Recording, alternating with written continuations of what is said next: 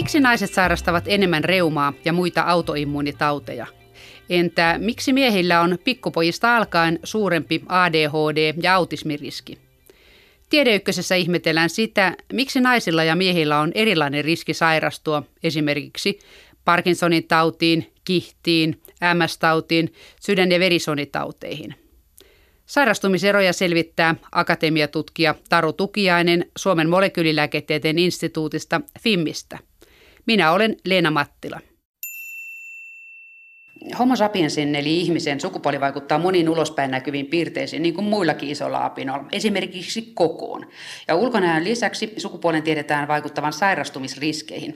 Naisilla ja miehillä on erilaiset riskit sairastua eri sairauksiin. Mitä eroja meillä ja meillä naisilla ja miehillä tiedetään olevan tautivalikoimassa ja sairastumisriskeissä? Akatemiatutkija, genomiikan dosentti Taru Tukiainen. No likimain kaikki piirteet osoittaa jonkunlaista sukupuolieroa, eli eroa keskiarvoissa miesten ja naisten välillä. Isoimmat erot tautiriskeistä puhuttaessa niin näkyy autoimmuunitaudeissa. Moniin autoimmuunitauteihin naiset sairastuu moninkertaisesti useammin kuin miehet. Sydäntauti puolestaan osoittaa korkeampaa riskiä miehissä, erityisesti jos puhutaan tällaisesta nuoremmista miehistä, että se riski sitten riskisuhde miesten ja naisten välillä vaihtelee sitten ikääntymisen myötä, että naisten menopaussi kasvattaa naisilla riskiä sairastua. No mikä sen sitten selittää, että naisilla on autoimmuunisairauksia, tämmöisiä, missä elimistö hyökkää itseään vastaan enemmän kuin miehillä, esimerkiksi reumaa, MS-tautia, niin mitä pahaa me ollaan tehty edellisessä elämässä? Voi, sen kun, sen kun tietäisi ja toivottavasti pystyn tässä pari vuoden sisään tarjoamaan siihen jonkunlaisia ratkaisujakin. Usein ajatellaan, että nämä on pitkälti hormonien ajamia muutoksia naisten ja miesten fysiologisissa eroissa, jotka sitten näkyy tällaisina eroina sairastumisriskissä. Mutta tota, niitä tarkkoja molekyläärisiä mekanismeja, niitä ei oikeastaan tunneta vielä. No tunnetaanko sitä sitten, että miesten näitä sydäntautikuolleisuuksia, sydäntautisairastavuuksia, niitä on tutkittu pitempään, niin tiedetäänkö se, minkä takia ne sitten kuolee sydäreihin monta kertaa, pari-kolme kertaa yleisemmin kuin naiset, silloin ennen naisten menopaussia niissä ikäluokissa? Kyllä, sit spekuloidaan erityyppisiä syitä, elintapojen vaikutusta, yhä edelleen taas hormonitoimintaa, immuunisysteemin toimintaa, mutta tota, tämäkin on kysymys, johon ei ole, ei ole yksiselitteistä vastausta vielä löydetty. Onko sulla mitään veikkausta, että mitä järkeä siinä, että kun me ollaan samaa lajia kuitenkin miehet ja naiset, niin minkä takia meillä on erilainen immuunipuolustus, kun samoissa oloissahan ne on eläneet keskenään. Ja sitten varsinkin jos lapset syntyy perheeseen, tyttöjä ja poikia, niin taatusti elävät siellä samassa paikassa ja samoille vaivoille alttiina. Niin miksi ne sairastuu eri tahtia sitten, kun ne tulee yli kaksikymppisiksi tai yli kolmekymppisiksi? Kaiken tämän juuret täytyy olla jollain tavalla evoluutiossa. Tietyt esimerkiksi immunologiset piirteet on varmasti liittynyt jollain tavalla lajin selviytymiseen, lisääntymispotentiaaliin. Ja sitä kautta tietyt piirteet on varmasti edesauttanut eri tavalla miesten ja naisten kykyä saada jälkeläisiä, jolloin sitten on tullut painetta myös kehittää sukupuolista erilaisia, jotka nyt sitten valitettavasti näkyy siinä, että meidän sairastavuus on erilaista. Onko tämä ongelma sen takia nykyään näkyvissä, koska me eletään yli nelikymppisiksi keskimäärin, jos ei mitään ihmeempää satu. Kun ennen vanhaan luolamiehet ja luolanaiset, ne ehti lisääntyä, saada lapsia ja kuolla pois ennen kuin joskus 40 kieppeillä alkaa sydänvaivat, reumat ja muut vaivata. Niin ne ei karsiutunut tämmöiset ominaisuudet, eikä karsiudu jatkossakaan, koska lisäännytään ennen kuin sairastutaan, niin se on jo siirretty seuraavalle polville se riski. Varmaan osittain näin, mutta kyllähän näitä sukupuolieroja sairastavuudessa näkyy myös nuorilla. Erityisesti niin kuin vaikka autismi ja ADHD, joissa sitten näkyy rikastumista miehiin tai poikiin. Et en usko, että se tarjoaa ihan täyttä selitystä sille, miksi nämä on näin yleisiä nykypäivänä. No mikä sitten sen selittää, että tämä autismi ja ADHD iskee jo hyvinkin pienenä poikiin enemmän kuin tyttöihin? Onko sille keksitty mitään selittävää tekijää? Se on yksi asia, jota yritetään nyt selvittää mun tutkimusryhmässä. Mua kiinnostaa aivojen toiminta ja miten geenit ilmenee aivoissa aikuisilla ja lapsilla ja miten sukupuolierot näkyy siellä. Ja aivot on jännä elin siinä, että siis sielläkin esiintyy valtavasti sukupuolieroja. mikä nähdään ihan siis tässä DNA-tasolta seuraavalla, eli RNAssa, eli geenien ilmentymisessä jo siis viisiviikkoisilla alkioilla näkyy selkeitä eroja siinä, että on, onko mies vai naissikiö, siis XX vai XY alkio. Onko sinulla mitään veikkausta, että mistä se voi johtua, että jo noin kuukauden ikäisessä alkiossa näkyy jotain sukupuolieroja aivoissa? Et onko siinä jotain järjellistä selitystä? Akatemiatutkija Taru Tukiainen. Mun paras selitys tällä hetkellä on sukupuolikromosomien vaikutus. Eli se on kuitenkin lähtökohtaisesti se, joka tekee meistä biologisesti miehen tai naisen. Että onko meillä kaksi X-kromosomia vai X- ja Y-kromosomit. No, mutta mitä ihmettä ne siellä yläpäässä tekee? Luulisin, että miehillä ja naisilla on samanlaiset aivot noin periaatteessa, samaten kuin muut tämmöiset ominaisuudet, mitkä ei ole NS-sukupuoliominaisuuksia tuolle perinteisesti ajatellen. No näinhän yleensä ajateltu, että sukupuolikromosomien rooli on määrittää, että minkälaiset sukupuolielimet syntyy ja that's it. Mutta enenevässä määrin aletaan ymmärtää, että sukupuolikromosomit vaikuttaa paljon paljon monimuotoisemmin. Eli voi vaikuttaa meidän tällaisiin monitekijäisiin piirteisiin. Ja siellä yksi prosessi, mikä mua erityisesti kiinnostaa, on X-kromosomin inaktivaatio, jonka pitäisi tasapainottaa tämä sukupuolikromosomien epätasapaino, kun on kaksi X-kromosomia tai XY-kromosomi on paljon paljon pienempi kuin X-kromosomi, niin se on kuitenkin epätäydellinen prosessi, joka, jonka myötä syntyy geenien ilmentymisen eroja miesten ja naisten välille siellä X-kromosomissa. Ja todennäköistä on, että nämä geenit ei toimi ihan pelkästään X-kromosomin ja Y-kromosomin geenien ilmentymisen säätelystä, vaan ne on osana isompia verkostoja, jolloin ne voi vaikuttaa myös laajemmin meidän genomin toimintaan ja sen säätelyyn.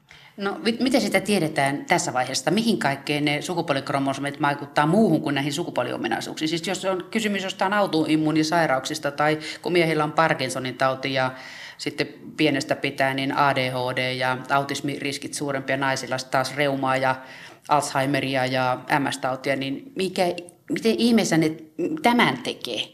Ihan samalla tavalla kuin mikä tahansa perimän vaihtelu, joka vaikuttaa meidän sairastumisriskiin. Sukupuolikromosomien kohdalla on sellainen ikävä piirre, että ihmisgenetiikan tutkimus on usein jättänyt niiden vaikutukset huomioimatta, kun on tehty tällaisia biopankkiskaalan geneettisiä tutkimuksia, joissa on selvitetty vaikka pituuteen tai reumaan tai sydäntautiin vaikuttavia perinnöllisiä tekijöitä, niin on keskitytty vain niihin 22 autosomaaliseen kromosomipariin ja unohdettu sitten X- ja Y-kromosomin vaikutukset. Mutta tiedetään jo, että erityisesti X-kromosomi, niin silläkin on vaikutusta. Esimerkiksi pituuteen on tunnistettu jo useampia geenialueita, jotka vaikuttaa. Myös on jonkun verran vihjettä siitä, että saattaisi olla tekemistä myös autoimmuunitautien perinnöllisyydessä. Onko tässä sun nykyisessä tutkimuksessa ideana se, että otetaan ne sukupuolikromosomit ja niiden sivuvaikutukset tarkempaa syyniin? No juurikin näin.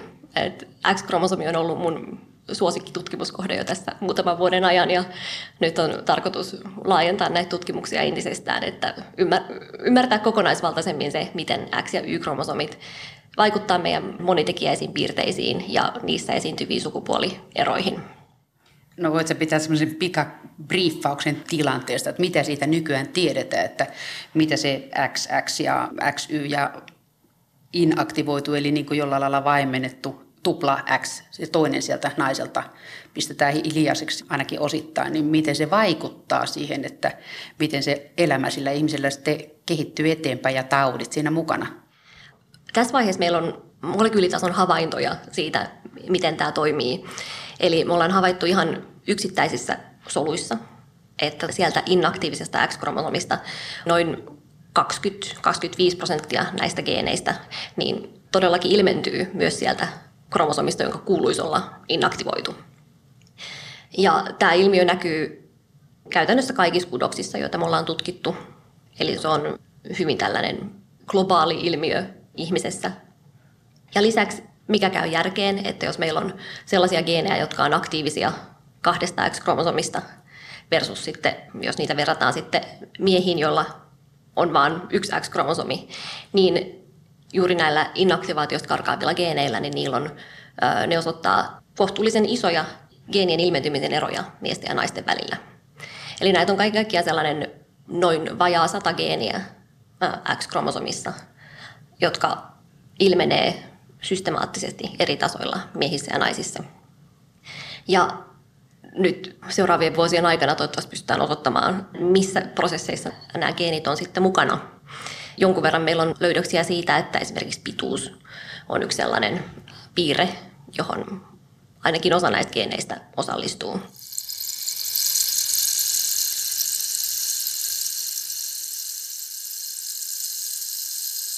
Onko siinä mitään säännönmukaisuutta, että naisella sitä vaimennetusta toisesta X-kromosomista, niin osa sen geeneistä toimii niin, että kohdistuuko ne johonkin tiettyihin kohtiin vai onko ne ihan sattumanvaraisesti yhdellä siis jää toimintaan ne ja toisella jää toimintaan nämä geenit siitä naispuolisesta X-kromosomista numero kaksi? Siinä on ehdottomasti paljonkin systematiikkaa. Että jos me havaitaan, että joku tietty geeni karkaa X-aktivaatiosta naisella yksi, niin pääosin voidaan sanoa, että se karkaa inaktivaatiosta myös muillakin naisilla. Siellä on jonkun verran sitten geenejä, joissa on enemmän vaihtelua. Ja sehän on myöskin mielenkiintoinen kysymys, että missä tämä vaihtelu syntyy, että jotkut geenit karkaa inaktivaatiosta toisilla naisilla, mutta ei toisilla. No mitkä geenit siellä on yleisemmin karkaa? Niitä semmoisia, mitkä on semmoisia systemaattisia karkureita? Siellä on kahden tyyppisiä. Meillä on pieni määrä geenejä, jotka on jaettu X- ja Y-kromosomien välillä. Niin nämä nyt tietysti luonnollisesti karkaa inaktivaatiosta, että ne tasoittaa X- ja Y-kromosomien väliset ilmenemisen erot. Sitten geenit, jotka on evoluutiossa niin kuin nuorempia X-kromosomissa, niin ne tuntuu karkaavan inaktivaatiosta useammin kuin ne, jotka on ollut X-kromosomissa pidempään. Mitkä on nuoria geenejä X-kromosomissa?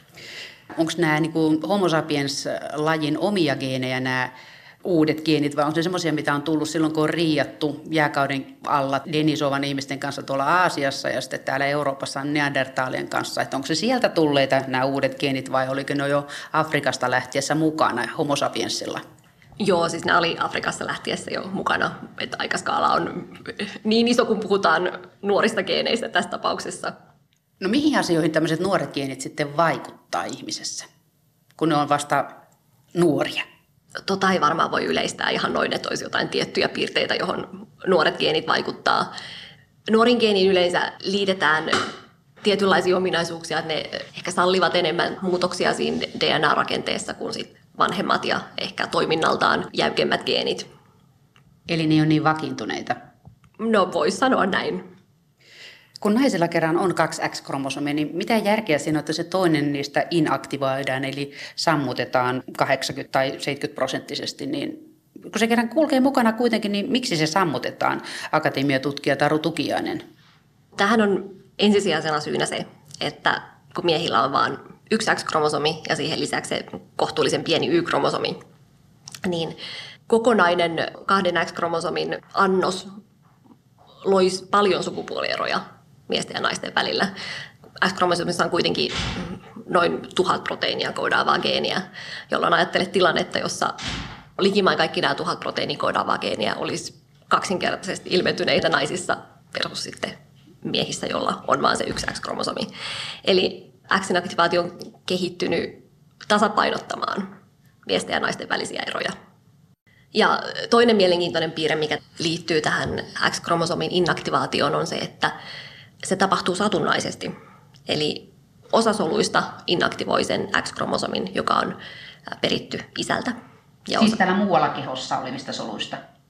Kaikissa soluissa. Kaikissa soluissa, Kaikissa soluissa voidaan, voidaan keskimäärin sanoa näin, että puolet naisten soluista ilmentää äidiltä perittyä X-kromosomia ja puolet isältä perittyä X-kromosomia. Kun miehillä se on aina se äidiltä peritty X-kromosomi, joka ilmenee. Kuin muuta on. Niin, nimenomaan. Ja sitten jos käy niin onnettomasti, että siellä äidiltä perityssä X-kromosomissa on jonkunlainen mutaatio, joka sitten aiheuttaa vaikka jonkun vakavan sairauden, vaikka Duchenne lihasdystrofian, mikä periytyy X-kromosomaalisesti, niin miehillä ei ole minkäänlaista suojaista vastaan, koska se on, se on siellä niiden ainoassa X-kromosomissa, mikä heillä on. Mutta sitten naisilla pitäisi puolet soluista olla terveitä, koska juuri se äidiltä peritty X-kromosomi on inaktivoitu näissä soluissa mikä sitten selittää sen, että naiset ei sairastukaan niin usein, ei läheskään niin usein näihin X-kromosomaalisesti periytyviin monogeenisiin tauteihin kuin miehet. Selittääkö tämä sitten sen, että värisokeus ja esimerkiksi verivuototauti on pojilla ja miehillä yleisempää, koska ne saa sen ainoan X-kromosominsa, jossa se riski piilee niin äidiltään ja tytär voi olla semmoinen puolivillainen kantaja ilman sairastumista. Juuri näin. Et naisilla on tällainen tietynlainen supervoima siinä, että kun on kaksi X-kromosomia, niin vaikka toinen viottuu, niin toinen sitten suojaa vakavammilta oireilta. Jos ajatellaan kokonaisuutena sitä X-kromosomin inaktivaatiota, niin onko sitä enemmän hyötyä vai haittaa tuossa tautipuolella? Äärimmäisen hyvä kysymys. Tietysti nyt tälleen naisena ja kahden X-kromosomin kantajana niin haluaisin ajatella, että siinä on varmasti jotain hyötyä, mutta eiköhän hyödyt ja haitat mene ihan 50-50, että vaikka nyt käytinkin sanaa naisten supervoima tässä X-kromosomaalisesti periytyvien mutaatioiden kohdalla, niin en usko, että evoluutio olisi kehittänyt sellaista mekanismia, joka olisi ainoastaan naisille hyödyllinen. Onko tämmöistä vastaavaa systeemiä geenien inaktivaatiosta löydetty muilta lajilta kuin ihmisiltä? Tiedetäänkö sitä esimerkiksi lähisukulaisilta apinaserkuilta? Kyllä siis tämä X-inaktivaatio on prosessi, joka näkyy kaikilla nisäkkäillä tai kohdullisilla nisäkkäillä. Että on pitkään evoluutiossa ollut prosessi. Niin siitä on nähtävästi hyötyä, koska se on laajalle levinnyt koko eläinkunnassa eikä rajoitu pelkästään ihmisiin. Kyllä, kyllä näin. Lajien välillä näkyy jonkun verran eroja tässä prosessissa myös, mikä tekee myös tästä erityisen mielenkiintoisen tutkimusaiheen ihmisillä. Että jos me verrataan vaikka hiiriin, jotka on myös XX-naisia ja XY-miehiä, niin hiirillä on ihan samantyyppinen X-kromosomin inaktivaatio sen, kun tämä prosessi lähtee käyntiin alkion kehityksessä, niin se on pikkasen eri tavalla organisoitu mikä sitten todennäköisesti heijastuu siinä, että kun katsotaan aikuishiirillä niitä geenejä, jotka karkaa X-aktivaatiosta, niin hiirellä ainoastaan 5-10 prosenttiin geeneistä osoittaa karkaamista X-aktivaatiosta verrattuna tähän ihmisten 20-25 Kun näitä naisten ja miesten sairastumisriskieroja on löydetty just monitekijäisissä taudeissa näiden värisokeuden ja verenvuototaudin lisäksi, niin kun niissä on sitten vaikuttaa myös ympäristötekijät ja elintavat ja infektiot ja huono tai hyvä tuuri, niin kuinka sieltä erotetaan ne sukupuolierot sitten tästä kokonaisesta sopasta? Se ei varmasti olekaan ihan yksinkertainen asia. Et kyllä sukupuolieroihin ehdottomasti vaikuttaa kulttuurilliset ja sosiaaliset ja psykologiset tekijät. Esimerkiksi tietyt taudit voidaan diagnosoida eri tavalla miehissä ja naisissa. No miten nämä sukupuolikromosommit voi sitten vaimennetut ja vaimentamattomat, niin voi vaikuttaa esimerkiksi jokin sydän- ja verisuonitauteihin, että kun se on kuitenkin verenkiertoelimistö on vähän eri asia kuin sukupuolielimet?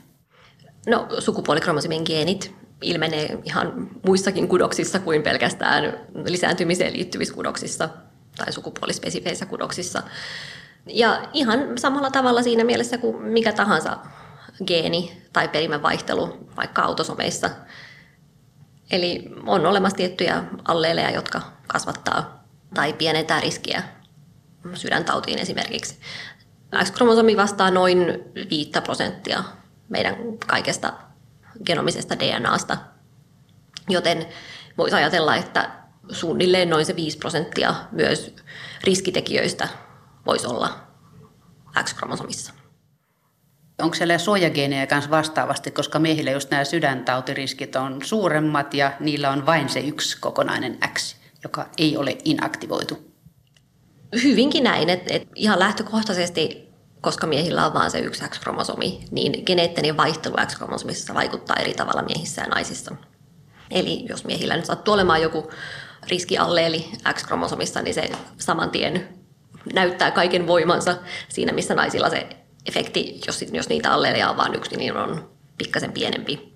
Tietysti tämä inaktivaatiosta karkaaminen sekoittaa soppaa jonkun verran sekä ihan tälleen geneettisten vaikutusten tasolla, mutta myös sen, sen tasolla, että sitten meillä on näitä geenejä, joilla on tästä prosessista johtuen erilaiset ilmenemistasot miehissä ja naisissa.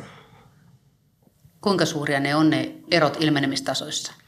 Puhutaan ehkä sellaisesta parista kymmenestä prosentista keskimäärin. Se vaihtelee aika lailla sen kromosomin eri kohdissa, Sitten meillä on myös joitain sellaisia geenejä, jotka on oleellisesti mukana koko tässä hiljentämisprosessissa ja siellä ilmenemiserot on moninkymmenkertaisia. Eli tiettyjä geenejä ei käytännössä ilmenetä miehillä lainkaan, mutta ne sitten ilmenee naisilla, koska ne vastaa siitä, että tämä koko inaktivaatioprosessi toimii. Tuo kuulostaa hirveän monimutkaiselta, että miten sinne millä tuommoisia asioita pystyy hallitsemaan, mieletön määrä nippelitietoa. Puhutko nyt, miten minä pystyn hallitsemaan ne vai? Miten luonto pystyy ne hallitsemaan?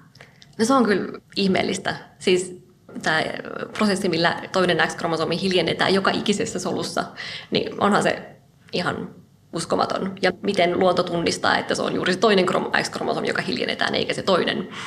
Tai saati sitten niissä tapauksissa, jos on useampi X-kromosomi, kun näitä on tällaisia kohtuullisen harvinaisia kromosomianoploideja, jossa on sitten vaikka kolme X, niin näistä sitten kaksi hiljennetään, mutta se yksi jää sinne aktiiviseksi.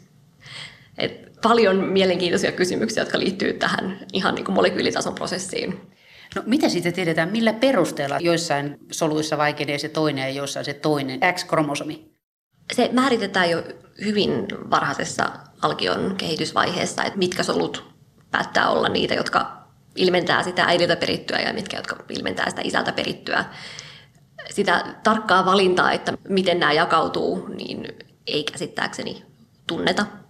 Siihen voi vaikuttaa sellaiset tekijät, että jos on joku tietty X-kromosomaalinen mutaatio, niin saattaa olla, että sitä tervettä X-kromosomia sitten suositaan.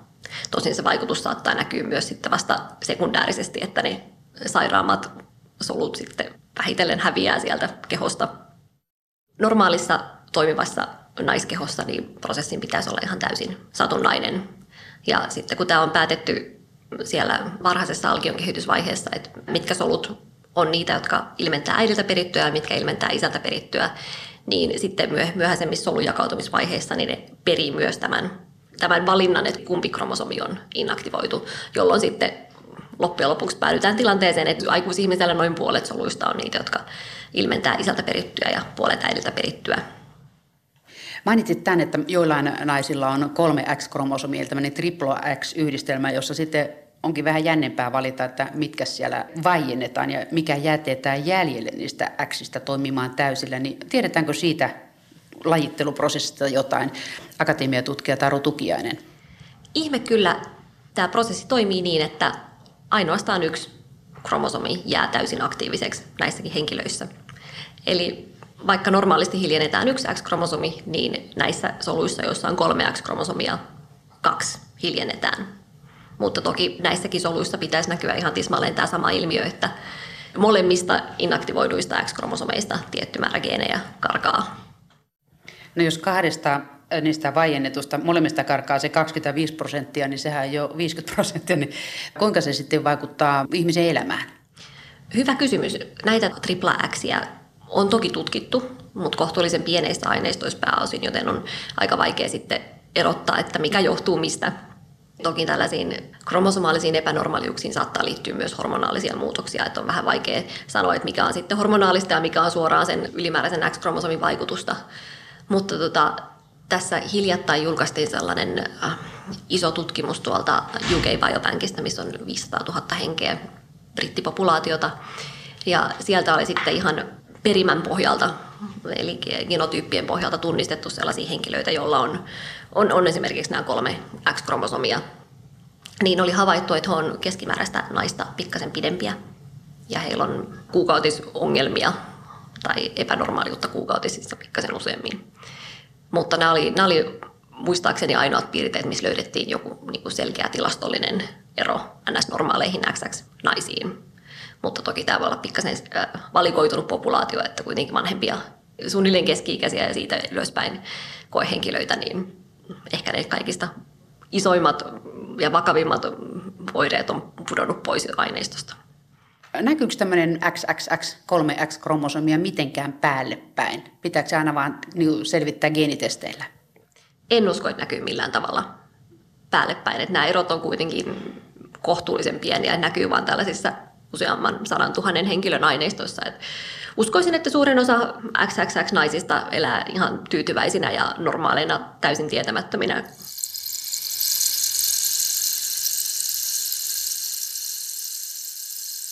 Nämä sukupuolikromosomit voi olla muillakin tavoilla sekaisin. Voi olla myös semmoinen kuin XXY. Miten siitä tulee lopputuloksena? No siitä tulee mies, jolla on jonkun verran ehkä feminiinisemmät piirteet kuin normaalilla miehillä. He on myös keskimäärin pidempiä. Näistä feminiinisistä piirteistä niin saattaa olla tällainen leveämpi lantio ja feminiininen rasva ja kauma. Jonkun verran on myös keskusteltu siitä, että onko sitten heillä myös niin kuin isompi riski niin autoimmunitauteihin, mikä olisi tyypillistä XX-naisille. Mutta tästä ei nyt ole varma ihan, että kuinka tilastollisesti kestäviä nämä kaikki havainnot ovat. Onko niillä tripla X-naisilla suurempi riski autoimmunisairauksiin, kun niillä on sitä X siellä ihan runsain mitoin? Tätä mun mielestä ei ole pystytty todistamaan. Ei ainakaan nyt tässä isossa UK Biobank aineistossa niin ei löydetty tällaista rikastumaa. Kun näillä ihmisillä meillä on ylimääräinen X-kromosomi, niin niillä pitäisi olla ylimääräinen riski autoimmunisairauksiin, niin mikä sen selittää, jos sitä ei sitten löydetä? Niin, toihan perustuu siihen olettamaan, että se X-kromosomi nimenomaan ajaa sitä autoimmunitautiriskiä, mikä voi osittain hyvinkin olla totta. Autoimmunitaudit ja monet muutkin monitekijäiset taudit on, on monitekijäisiä, että et geneettiset tekijät on vain yksi osa sitä palapeliä siellä, jolloin me tarvitaan ihan valtavan kokoisia aineistoa, että me löydetään sieltä tilastollisesti merkitseviä tuloksia jonkun geneettisen tekijän vaikutuksesta että me pystytään minimoimaan sieltä se, tai sulkemaan pois se ympäristöllinen ja muu geneettinen hälinä. Onko tämä tautiriski niinku oikeastaan kiinni siitä, tai nämä sairastumiserot siitä, että kuinka monta X-kromosomia ihmisellä on, koska onko se Y sitten ihan niin kuin pilipali kromosomisien sairastumisriskin kannalta, kun tuntuu, että ne kaikki riippuu tuosta X-läsnäolosta tai sinne vaimentamisesta tai niistä vaimennuksesta karkaavista geeneistä?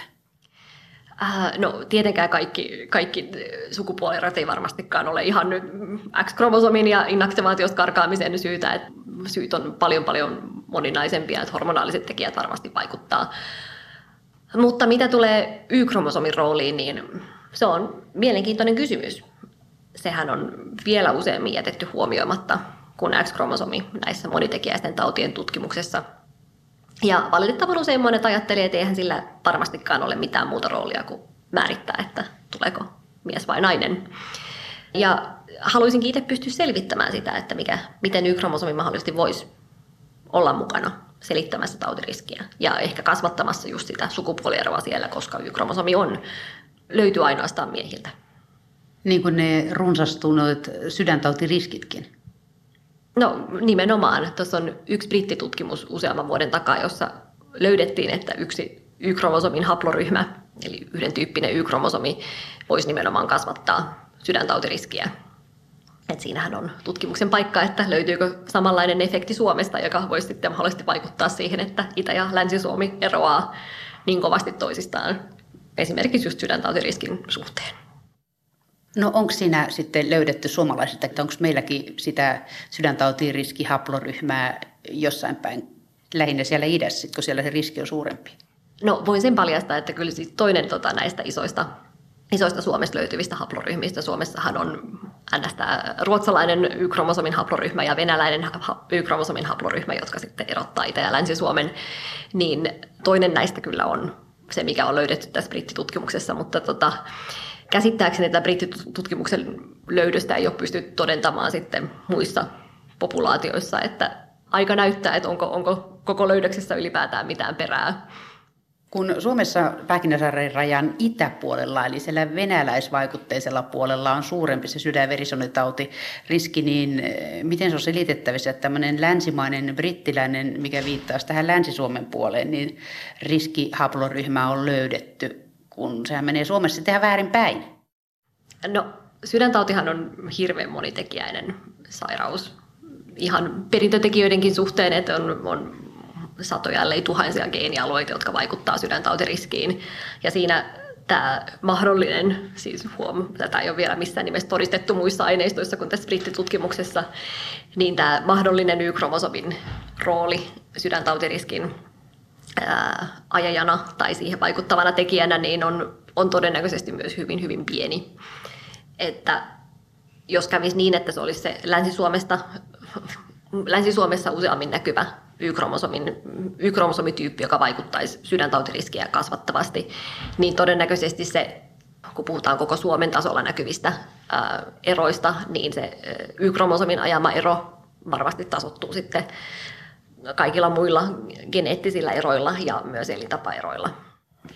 Tuntuu siltä, että tässä olisi niin malliesimerkki siitä, että se yksi ensimmäinen tutkimus ei vielä todista mitään, se vaan antaa suunta. Ja jos ei sitä pysty muilla tutkimuksilla, vastaavilla tutkimuksilla todeksi osoittamaan, niin sehän oli vaan sitten sattuman laaki.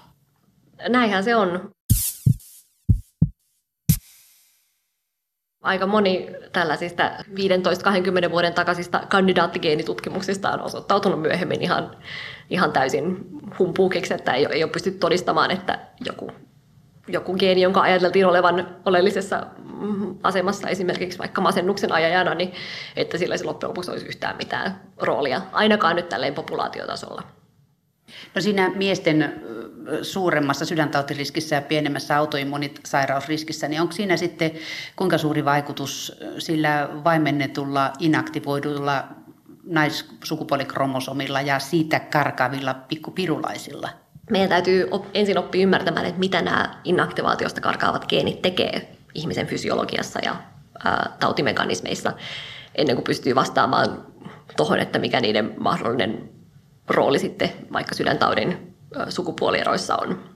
Et, et, niin, X-kromosomi on valitettavan huonosti tutkittu sitten näissä monitekijäisissä piirteissä, että me ei pystytä vielä, me ei, me ei oikeastaan tiedetä kovinkaan monelle X-kromosomin geenille niitä prosesseja tai tauteja, missä ne on mukana. Teillä on hirveä työmäärä edes sitten. No ainakin on tekemistä tässä seuraavan viiden vuoden ajan. Onneksi on nykyään ihan valtavan hienoja aineistoja, jotka auttaa vastaamaan näihin kysymyksiin. Et Suomessa on isot, hienot populaatioaineistot, jotka on, josta on määritetty genotyypit ja on, on, on olemassa erilaista äh, sairaalarekisteriä ja muun tyyppistä fenotyyppitietoa, jota yhdistelemällä toivottavasti päästään ainakin jonkunlaiseen vastaukseen siihen, että mitkä, on nämä, mitkä, mitkä näiden geenien roolit saattaisi olla. Mikä se fenotyyppi on? No tässä tapauksessa mä käytän fenotyyppiä kuvaamaan meidän, meidän, meidän piirteitä, pituutta, verenpainetta, veren rasva-arvoja. Sellaisia asioita, jotka vaihtelee ihmisten välillä, joita voidaan mitata jollain tasolla. Eli semmoinen kokonaispaketti, mikä se ihminen on? No kyllä, juuri näin. No se kokonaispakettihan kuuluu sitten myöskin hormonit. Ja kuinka paljon hormonit selittää näistä sukupuolten välisistä eroista? Nehän on sukupuolikromosomeista riippuvaisia. Sikäli mikäli et sitäkin ole sekoittanut, sitäkin soppaa. No sitä en ole sekoittanut kyllä, ainakaan vielä. Että tota, hormonitoimintahan määräytyy sen perusteella, että minkälaiset sukupuolirauhaset on ja ne taas sitten määräytyy sen perusteella, että onko, onko Y-kromosomia vai ei. Ja vaikka nyt on kovin kiinnostunut sukupuolikromosomeista ja niiden vaikutuksesta monitekijäisiin tauteihin, niin uskon, että hormonitoiminta ja sen erot miesten ja naisten välillä selittää suhteellisesti kuitenkin isomman, isomman osan näistä tautiriskien eroista kuin sitten sukupuolikromosomien ainakin suorat vaikutukset. Sehän on kuitenkin sukupuolivaikutus, koska se hormonien tuotanto riippuu siis ihmisen sukupuolesta. Molemmathan tuottaa estrogeenia ja testosteronia, mm. mutta naiset enemmän estrogeenia, miehet enemmän testosteronia. Niin tuota, mitä näistä tiedetään näihin sairastumisriskeihin, autoimmunitaudit tai sitten nämä neurologistyyppiset, mitä miehet sairastaa, autoimmunitaudit naisille? No molekyylitasolla niin ne mekanismit ei ole kovin hyvin tunnettuja Hormoneilla, siis sukupuolihormoneilla on eittämättä iso rooli siinä, miksi, miksi tota, miehet ja naiset sairastuu eri tavalla. Ja tähän nyt hyvänä esimerkkinä se, että kun naisten, naisten sairastuvuus esimerkiksi sydäntautiin vaihtelee sen mukaan, että onko he, onko he nuoria vai menopausin läpikäyneitä, eli estrogeeni, estrogeenin tasot muuttuu sitten siinä 50 korvilla. Eli estrogeeni tuntuu suojaavan nuoria naisia mutta sitten kun tämä suojaava vaikutus häviää, niin tota, sydäntautiriski kasvaa. Eli hormonit ehdottomasti vaikuttaa siihen, miksi miesten ja naisten kehot toimii eri tavalla. Mutta sitten jos mennään ihan sinne niin kuin molekyylitasolle, että miten, miten tämä tapahtuu, miksi estrogeeni suojaa, niin ää, siellä se tämänhetkinen tieto on vielä aika, aika paikottaista. Että on, tiedetään jotain tietyn tyyppisiä molekyyliverkostoja, geeniverkostoja, joissa estrogeeni saattaa esimerkiksi olla oleellisena tekijänä, mutta sellainen isompi kuva siitä, että mitkä kaikki prosessit riippuu sukupuolihormoneista ja mikä se todellinen vaikutus sitten esimerkiksi sydäntautiin sitten loppujen lopuksi on, niin se on, se on vielä selvitettävä. Eli johtuuko miesten suurempi sydän- ja verisuonitautiriski siitä sitten, että niiltä puuttuu se estrogeenin suojaava vaikutus? No osittain varmasti siitä, että estrogeeni ajaa jotain tiettyä, tiettyä prosessia, joka sitten on hyödyllinen sydänterveyden kannalta. Mutta todennäköisesti se on paljon paljon moninaisempi. Eli kun nämä hormonit, hormonit alkaa erittyä jo kuitenkin siellä sikiökehitysvaiheessa ja sieltä lähtien sukupuolihormonit ja sukupuolikromosomit ajaa miesten ja naisten fysiologiaa erilaiseksi. Eli osa näistä eroista saattaa syntyä jo hyvin, hyvin varhaisessa vaiheessa. Ja esimerkiksi tietyt kudokset saattaa kehittyä pikkasen erilaisiksi, riippuen juuri siitä, että minkälainen se hormonialtistus on ollut silloin, silloin kehitysvaiheessa, mikä sitten näkyy myöhempänä näissä, tota, myöhemmin näissä monitekijäisissä taudeissa.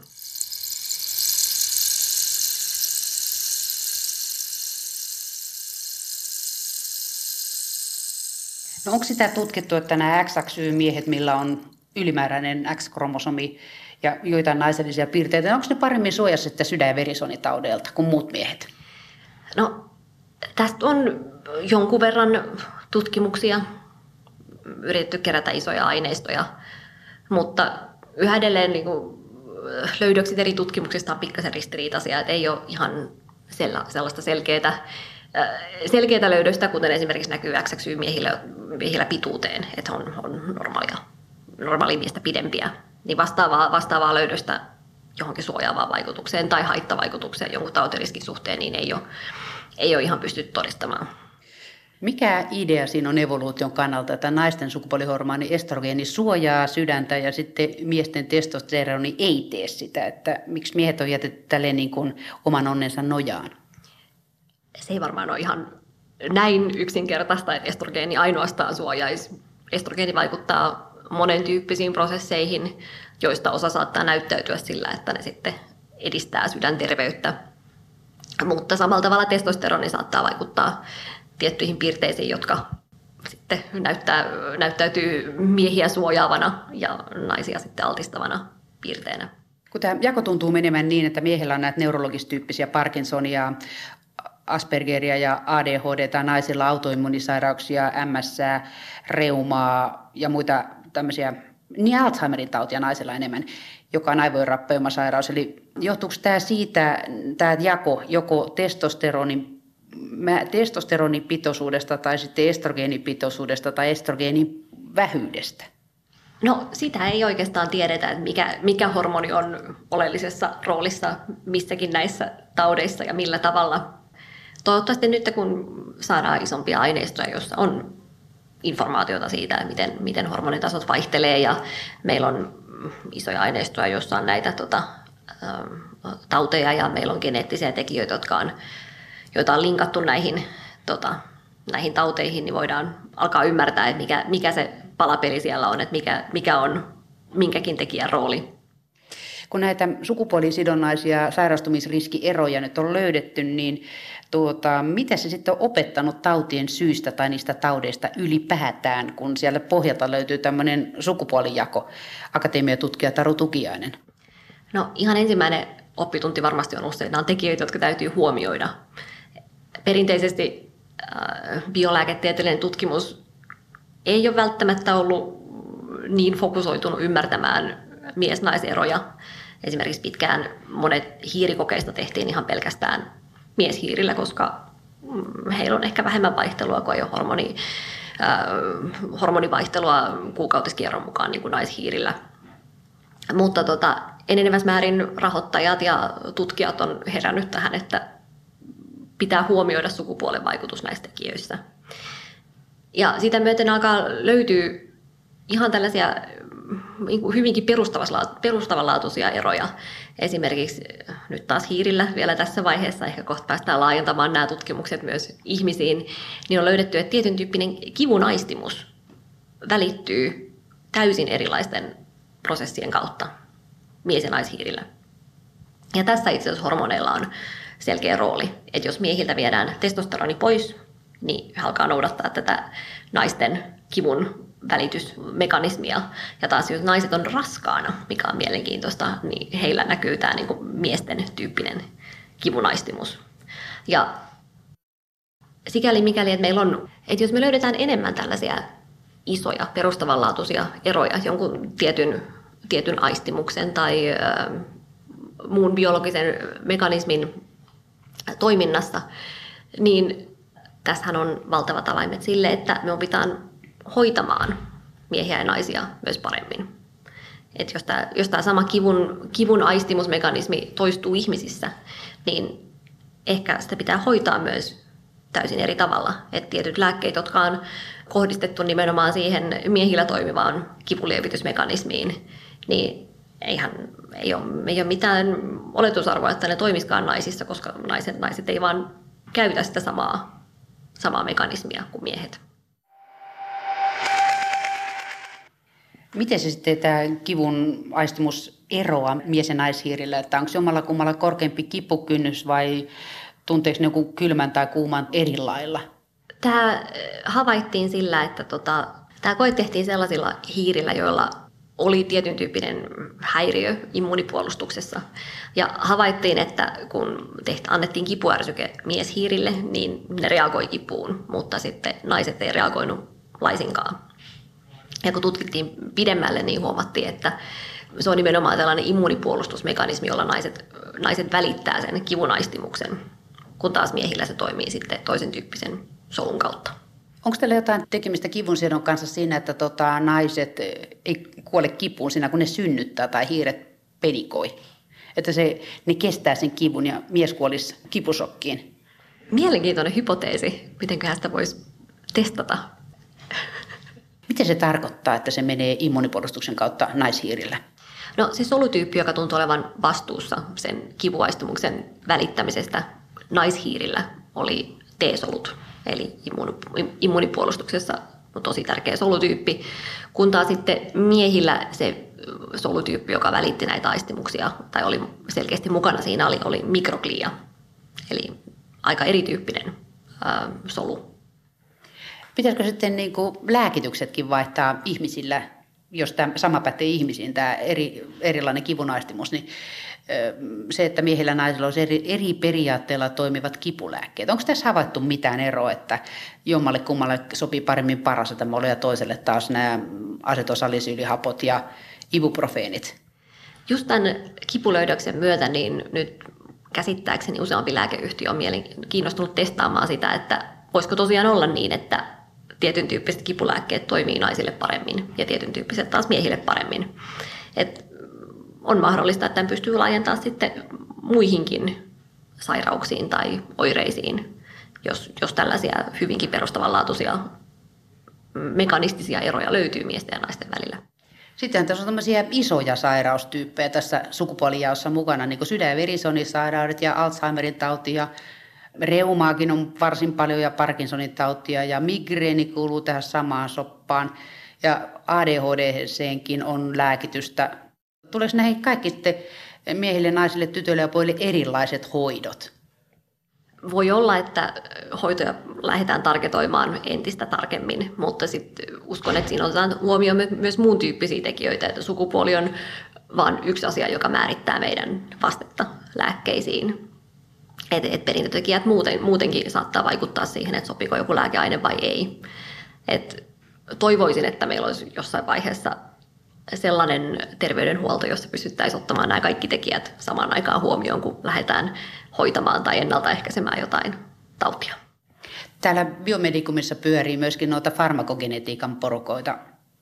Mikko Niemen johdolla, ja nehän just tutkii sitä, että mikä lääke sopii tietylle yksilölle. Niin teettekö te yhteistyötä niiden kanssa? Ei vielä tehdä, mutta siinä on kyllä mun mielestä mielenkiintoista potentiaalia, että pitäisikö sukupuolitekijät ottaa huomioon siinä, kun lähdetään yksilöimään lääkehoitoa perintötekijöiden pohjalta. Koska voi olla, että onkin, onkin havainnut niin näin alustavasti, että tietyt, tietyn tyyppiset geenit, jotka vastaa tästä lääkeaineen, lääkeaine, lääkeaineiden hajottamisesta, niin niiden ilmenemisessä on sukupuolieroja. Joten se voi olla, että joku lääkeaine hajoaa nopeammin esimerkiksi miehissä kuin naisissa, ihan lähtien siitä, että keskimäärin nopeammin miehillä kuin naisilla, koska se, sitä, sitä geeniä ja sen geenituotetta on enemmän.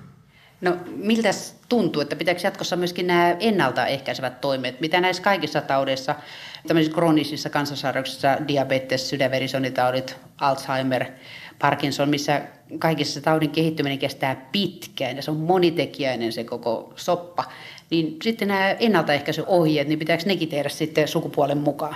Kyllähän sukupuoli on jo näissä ennaltaehkäisyissä mukana ja riskilaskureissa siinä, koska tiedetään, että sukupuolten välillä on tällaista eroa. Mutta sehän voi olla, että tietyn tyyppiset esimerkiksi ympäristötekijät kasvattaa riskiä enemmän toisessa sukupuolesta, joten ehkä näissä voi olla tarpeen myös tehdä hienojakoisempaa riskikartoitusta ennaltaehkäisevästi. No mitäs lupaat seuraavaksi tämmöistä jotain jännää, miten näistä tutkimuksista selviää miesten ja naisten erilaisten sairastavuuksien suhteen? No lupaan sen, että ymmärretään paremmin, miten sukupuolikromosommit vaikuttaa meidän sairastavuusriskiin ja sukupuolieroihin siellä. Että tota, opitaan ymmärtämään sekä X- että Y-kromosomin geenien toimintaa tarkemmin ja sitä, että pystytään sitten yhdistämään tämä mahdollinen geenien ilmentymisero tuonne niin sairastavuusriskiin myös. Ja geenien ilmentymisessä myös sitten nämä autosomaalisissa kromosomeissa esiintyvät erot, niin pystytään ymmärtämään niitä tarkempia, niiden mahdollista roolia siinä, että mikä voisi selittää sukupuolieroja.